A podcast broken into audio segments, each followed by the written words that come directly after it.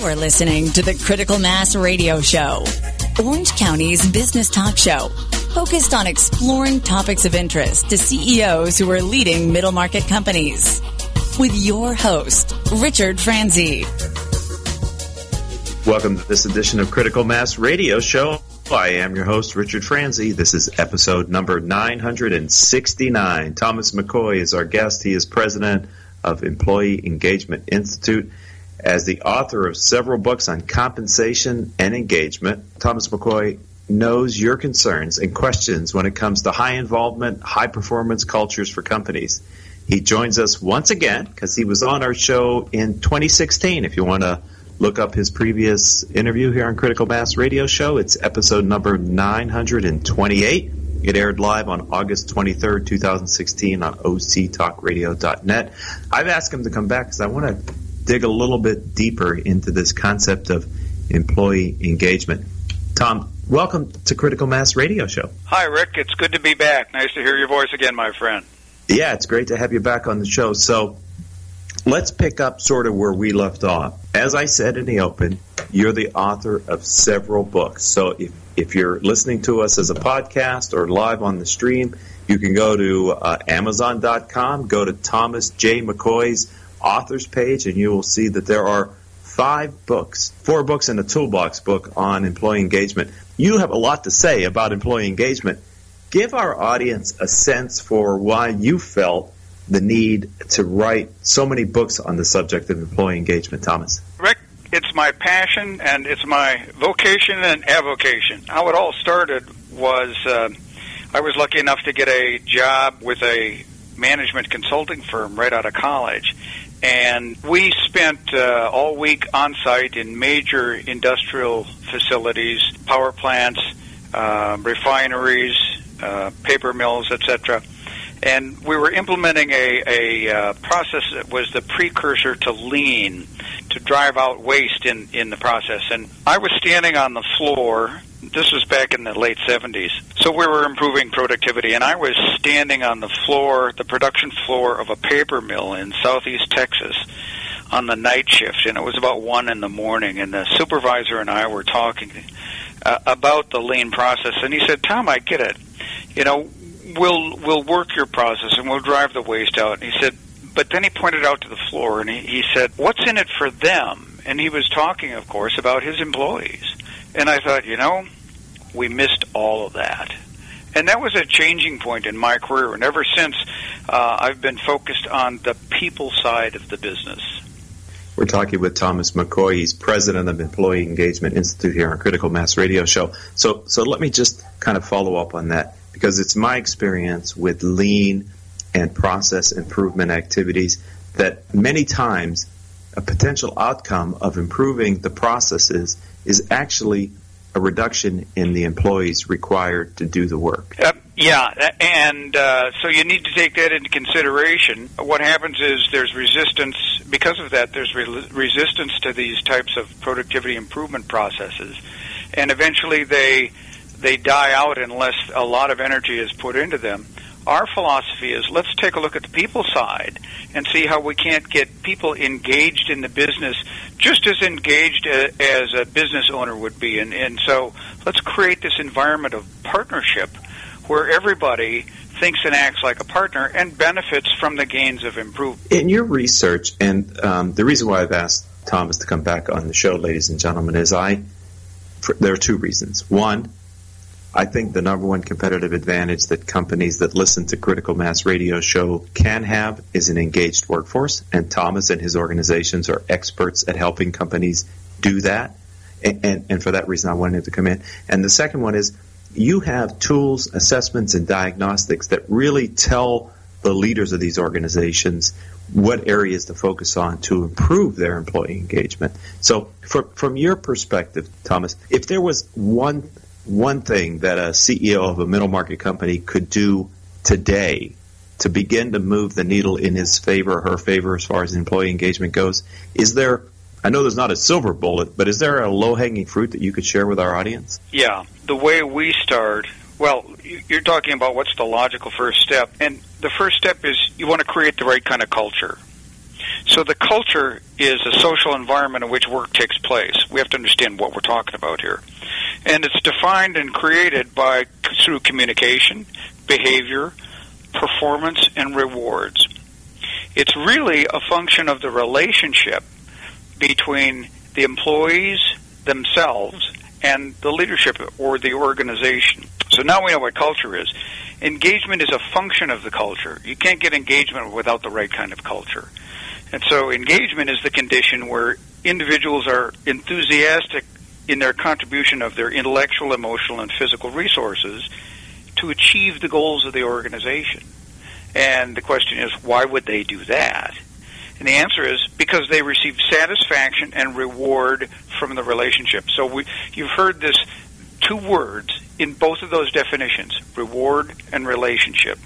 And so the logical first step is to start with an incentive pay plan that's linked to performance scorecards. When the numbers get better, it generates enough money, you share some of the gains of improvement with the employees.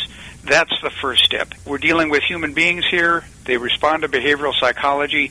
Everything we do from the people side of the business needs to take that into consideration. And the core element here is what's in it for me. If you can address my needs, I'll help you achieve your needs. So, Thomas, so the first that, step I would say is an incentive plan. Okay, sorry to talk over you, but I wanted to follow up. Does that mean that every employee and every manager has to have sort of a unique understanding of the individuals, what's in it for me? Or have you found in working with clients like you do that that cultures can kind of attract people who will get the rewards from the company as it is constructed? In other words, it sounds daunting daunting to almost have to be personalized to every employee's what's in it for me. Is that what's required to have employee engagement, or is there some different way to do that? No, there's uh, um, you you don't want to get down onto the individual basis because then we're not building a sense of teamwork or partnership. Our focus is to create a culture of partnership, and that really is aligned or based on two pillars. One is that the employees are aligned with the business goals, and of course that's the scorecard, right? That's how they know what their contribution is, what they need to focus on. And that scorecard helps them are committed to achieving the goals of the organization. And the reason they're committed is because they share in the gains of improvement. So, from an employee alignment standpoint, you need a scorecard and some kind of sharing of the gains. The way the management supports that in, in a servant leadership type mentality is to, to tune their management practices so that they provide the necessary environment and the necessary support. So what, we really want is to ensure that our employees are educated, enabled, empowered, and engaged. Those are those four management practices.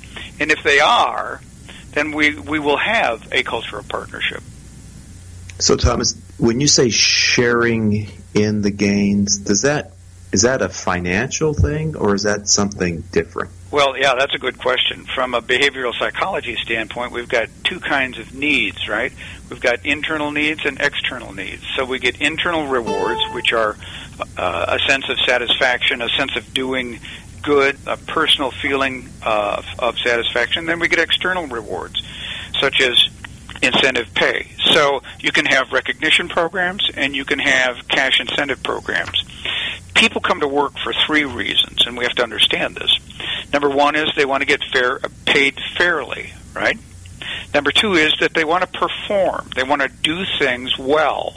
They want to do things that they do well and have an opportunity to do that. And the third one is that they want to contribute to society. There's some kind of overarching purpose that gives them the pride of being a part of something bigger than themselves. Uh, and that's that whole servant leadership role, providing others with the support they need to be successful. That's our overarching uh, purpose. We're gonna. We have about a minute here before our first break here on Critical Mass Radio Show and Podcast. Uh, but I want to ask you, from your perspective, Thomas, um, is every employee does every employee have the basic DNA to become an engaged employee, or are there some employees that you have found, for whatever reason, regardless of what the management leadership tries to do, maintain either a disengagement or just not in line with the company they're working for? Yeah, this is uh, this is the old 20-60-20 rule. There's 20% of your employees that are engaged, and they came in engaged, and they'll remain engaged. That's that's just internally who they are. There's 60% of your employees who can become engaged, but there aren't the systems and processes that enable them to do that within the organization. The culture doesn't support that, and there's nothing that enables them to do that. And then there's the 20%. Uh, but they will become engaged if we provide them with the right support. We're going to take a short break here on Critical Mass Radio Show and Podcast. When we come back, I'm going to ask you to define the term applied engagement for our audience, okay? Sure. All right, ladies and gentlemen, don't go anywhere. We're back with Thomas McCoy after this word. It's a short one. Don't go anywhere. We're back in less than 60 seconds on Critical Mass Radio Show. Richard Franzi is the author of two popular business books for CEOs. His first book, Critical Mass, The 10 Explosive Powers of CEO Peer Groups, was the first book ever written on the secret value of CEO peer groups. His second book, now with newly updated information, is Critical Mass, the power of CEO guiding principles. Richard's books contain powerful information to help CEOs running middle market companies gain valuable insight to improve their decision making skills. Richard's books are available as paperbacks or Kindle versions from Amazon.com. To find them, type Richard Franzi in the search box. You we'd be back quickly here on Critical Mass Radio Show. And Critical Mass Radio Show, we love reviews of our show on your favorite podcasting software, of course. This is a great way for you to help others to find our show. Since we started our show in 2009, we've reached several hundred thousand listeners with our live stream and our podcast. And I would greatly appreciate it if you could make the time to write a short review about our program. Before the break, I said to our guest, Thomas McCoy, who's president of Employee Engagement Institute, as well as the author of multiple books available on Amazon.com, to share and define the term applied engagement. The reason why I asked that is that was a conversation that you and I had back on your uh, original first uh, interview here on the show. So I, I thought it might be good for this audience to understand that concept as well, Thomas. Yeah, Rick, thanks. I remember that conversation. Uh, that was very enjoyable. Applied engagement is the term that we uh, put to the structured process for applying all the tools that we've found work or effective in creating engaged employees. So we really need tools in five categories. We need to provide employees with the right information information that they need to do their job exceptionally well. We need to educate them in what the information means. So, for example, a scorecard, productivity, quality, schedule attainment, profitability, whatever's on the scorecard, they have to understand what those words mean, what the story is behind the numbers, and how they can affect those. So we have to educate them about the information that we give them then we need to give them the tools to act on that information. And that might be an action, team action planning process. We call them DATs, Department Action Teams. And that's where they select an item on the scorecard that's underperforming and they go through a root cause analysis problem to identify what can be done to improve the results. So we give them the information, the education, the tools. Then we structure the organization so that it will provide them with an opportunity to use the tools to act on the information. So you can't hold a department action team meeting unless there's a process that enables you to do that. And, and the last one is a reason to use the tools to improve the outcomes. And that's usually the incentive pay and, and the recognition programs that we build. So there's this whole set of tools that are, are part of the structured process, and, and that's what we call applied engagement. You know, since you published your first book in 1993, you are clearly a thought leader on the on this topic of organizational culture and the use of compensation and employee engagement to drive performance. And, and again, I hear from you on this interview a consistent message, and I just want to make sure I understand this correctly. Is it your belief that to have the maximum amount of employee engagement a company could possibly have, you also have to have a performance based culture? Oh, that's what a partnership is. A partnership focuses on the outcomes of the organization. Let's not lose track here. It's a business. We're in the business to do several things. Um, business owners uh, want more money, they want more time, they want less hassle, and they want at the transition period more asset value. Those are the things that we need to focus on. Now, there's no reason why we all can't uh, be part of that. There isn't any reason why we all can't have a satisfying life while we participate in that, and that's that's by creating this culture of partnership. That's why I find your approach to employee engagement so worth talking about here on Critical Mass Radio Show because uh, it, it it directly links performance to culture to engagement, which you sometimes I think people mistakenly think I can't drive performance if I want an engaged workforce. It is it is my sense that employees want to have a job that is kind of frictionless. You know, they want to do a good job when they come to work, and it's yep. management's responsibility to make sure the environment allows them to do that.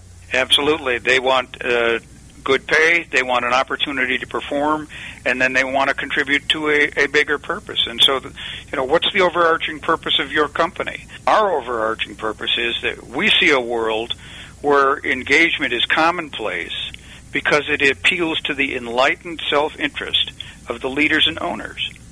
It's more behavioral psychology. Is it your okay? Is it your view that smaller companies tend to have a higher p- chance of having employee engagement than larger companies, or larger companies have a propensity to have more engaged employees? What does your research and work with clients tell you, Thomas? Yeah, um, we tend to work in in the privately owned mid market area because uh, it's easier to implement change and maintain that change, and it's easier to communicate in an organization that that has oh anywhere from 50 to 500 employees. You start getting more than that, and you have to break the process down uh, into segments so that you would do one division and then move on to the next division, uh, etc. Uh, implementing this kind of a transformation in Boeing is almost impossible um, because you can't get everybody's heart and mind on board. I'm glad you said that. I didn't know how you were going to answer that, so I was a little bit out on the uh, intellectual limb. But it is my belief that, especially in companies where the CEO or lo- leader, founder can have a a personal relationship with the employees and maybe you know with a couple hundred people you can sort of know everybody's name and you can have that sort of relationship it, it seems to me that that's an easier environment to build and sustain engagement than an, an organization with tens of thousands of people where, you know, very few people know each other, let alone the executives know very deep into the organization. Yeah, you're absolutely right. It's much more difficult to create this sense of partnership the, the larger the organization gets. So we're talking with Thomas McCoy. He's president of Employee Engagement Institute. He's the author of numerous books dating back to 1993 with his first work, Compensation and, and Motivation. Um, t- so let, tell me, is an engaged workforce and that culture, is it self-sustaining? I mean, does it, does it help the leaders does the culture help the leaders maintain itself when properly built, or is this the kind of thing that without a lot of energy from top executives that can, you know, can kind of dissipate on you? Actually, it takes a lot of energy to get it up and running, but once you do, it's pretty self-sustaining because who would want to fall back to something to the old ways when it's so much nicer this way? We're getting so many more rewards. We're getting more intrinsic rewards. We're getting more extrinsic rewards. The quality of our work uh, experience is much higher than it was in the past. So the tendency for it to fall back is uh, we. I've only seen that in one situation, and that was with a client who had who had. Uh, we did this back in uh, 2003, and just recently I touched base with them, and and they were they were having a tendency to fall back because their leadership had changed and the new leadership had a different philosophy, a more traditional management style philosophy.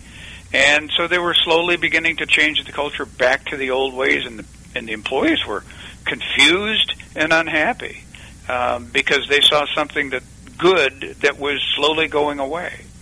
You know, bigger executive offices, uh, less communication, a cutback in in um, in the activities that uh, um, that created a sense of partnership and engagement, a change in the compensation plan, um, those types of things. So, if someone's listening to us today here on Critical Mass Radio Show on octalkradio.net or possibly on iTunes or Stitcher, and they go, I think this Thomas McCoy knows a thing or two about compensation, motivation, and employee engagement.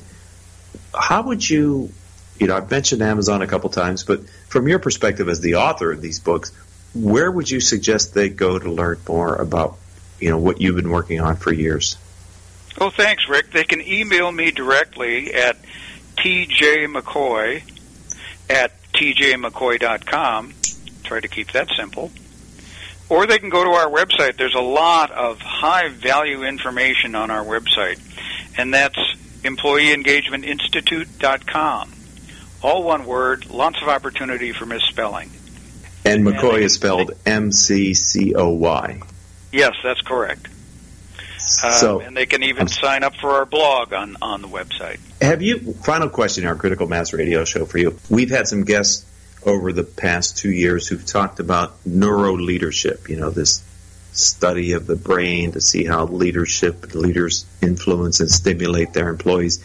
Are are you finding in your work in employee engagement more research being done on sort of how the employees respond to the stimulus that is the leadership and, and kind of this area of neuro leadership? Um, that's a, um, a real leading edge piece of work.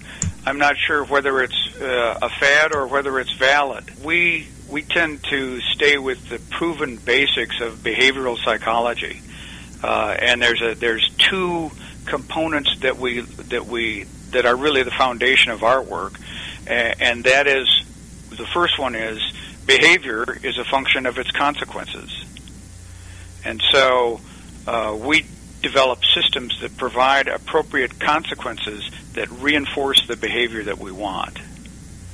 And the other one is, uh, and this is uh, motivational design, that any any type of motivational component has three elements to it. It needs to be positive, immediate, and certain.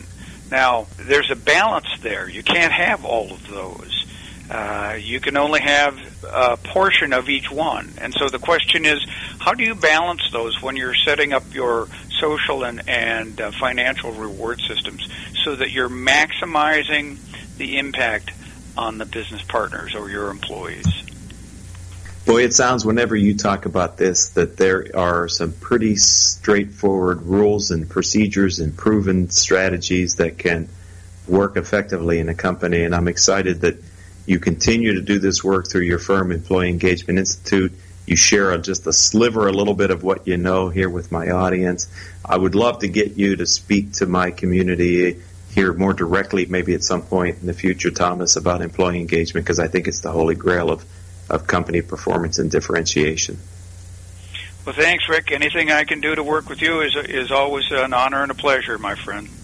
Well, thank you for giving up your time again, ladies and gentlemen. If you like the content of the conversations today, I direct you to an earlier podcast, number 928 from August 23rd of 2016, to, to kind of fill in more conversation on employee engagement. Thank you for being a continued friend of the program, Mr. McCoy and thank you for being a part of our community. I really appreciate your time today here on Critical Mass Radio Show. My pleasure, Rick. Thanks for having me. Our engineer today is Paul Roberts. Our producer is Joan Park, Crystal Nunley, and Haley Stern. And I'm your host, Richard Franzi. If you'd like to learn more about the radio show or the CEO peer groups that I lead, visit criticalmass4 business.com. And until our next show, I hope all of your decisions will move your company in a positive direction. Listening to Critical Mass Radio Show Business Talk Show, focused on exploring topics of interest to CEOs who are leading middle market companies. With your host, Richard Franzi.